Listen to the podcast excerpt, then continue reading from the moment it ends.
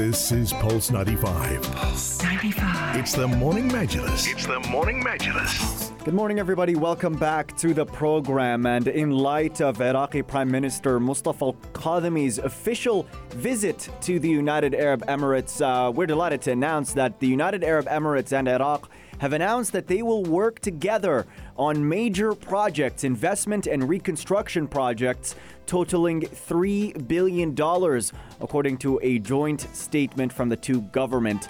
Iraqi Prime Minister Mustafa Kadhimi's visit to the UAE strengthens the quote bridge of ties between the two countries, according to the Crown Prince of Abu Dhabi and the Deputy Supreme Commander of the UAE Armed Forces, Sheikh Mohammed bin Zayed. That's right, and uh, he went on Twitter. Iraqi's uh, Iraq's Prime Minister Mustafa al-Kadhimi. He said that as part of my government's approach to enhance Iraq's regional and international relations, I am here today in the UAE with an official delegation, and um, um, Sheikh Mohammed Mohammed, His Highness Sheikh Mohammed uh, bin Zayed, uh, hosted an official reception ceremony for Al Kadhimi at Qasr Al Watan, which included a 21 gun salute, honor guard, and the national anthems of the UAE and Iraq as well. This was actually um, Al Kadhimi's uh, first official trip to the UAE since he assumed office last May. And uh, His Highness Sheikh Mohammed said it was a pleasure to welcome our brother Mustafa Al Kadhimi to the UAE. The UAE remains committed to supporting stability and progress for Iraq and its people. And basically, they discussed regional and global developments, as well as ways to strengthen their fraternal relations. Uh, more specifically, um, Kadhimi's office said uh, that the two leaders discussed ways to strengthen cooperation in the energy, investment, culture, trade, and transport sectors. So uh, that is that is what's been going on yesterday, and also uh, a statement coming out from uh, Kadhimi's office saying they also discuss ways to advance relations between Iraq and the UAE that serves the public's interest.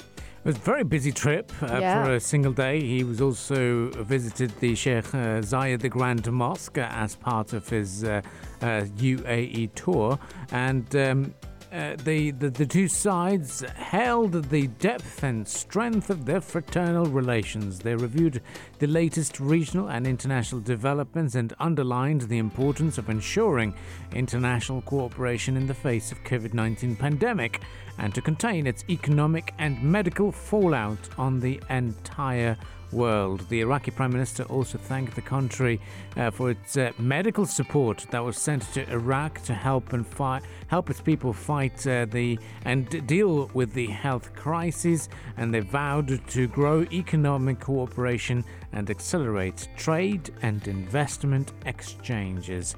So that is uh, comes off the back of the three billion dollar investment uh, package uh, in uh, in the initiative to solidify economic investment ties, tap fresh prospects for cooperation, and also spur developmental and socio-economic growth in Iran. That's right. And during uh, Al Kadhimi's uh, visit to Saudi Arabia, Saudi Arabia last week, in fact, the two nations also announced a $3 billion joint investment fund to boost the private sector. And definitely, Baghdad needs the support of, of Gulf states to revive its economy, which has been battered by years of conflict and war as well. And uh, just a, a fact here Iraq is actually the second biggest oil producer in OPEC after Saudi Arabia, but relies heavily on, on Iranian gas imports needed for electricity uh, amid frequent power cuts.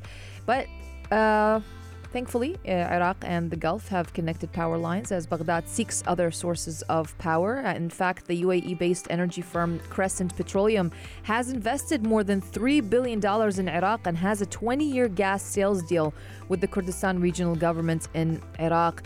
And back in 2008, the UAE uh, canceled almost $7 billion of debt, including interest um, uh, and arrear payments uh, owed by, uh, by, by Baghdad and Iraq, becoming the first Gulf Arab country to forgive all of Iraq's debt.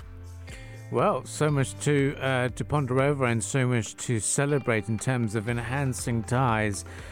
From one regional development to the other, we will delve into the uh, the political developments in Jordan. But so far, we do know is that uh, His Highness Sheikh Mohammed bin Zayed Al Nahyan, Crown Prince of Abu Dhabi and Deputy Supreme Commander of the UAE Armed Forces, had a conversation uh, with King Abdullah II, reaffirming full solidarity with the country.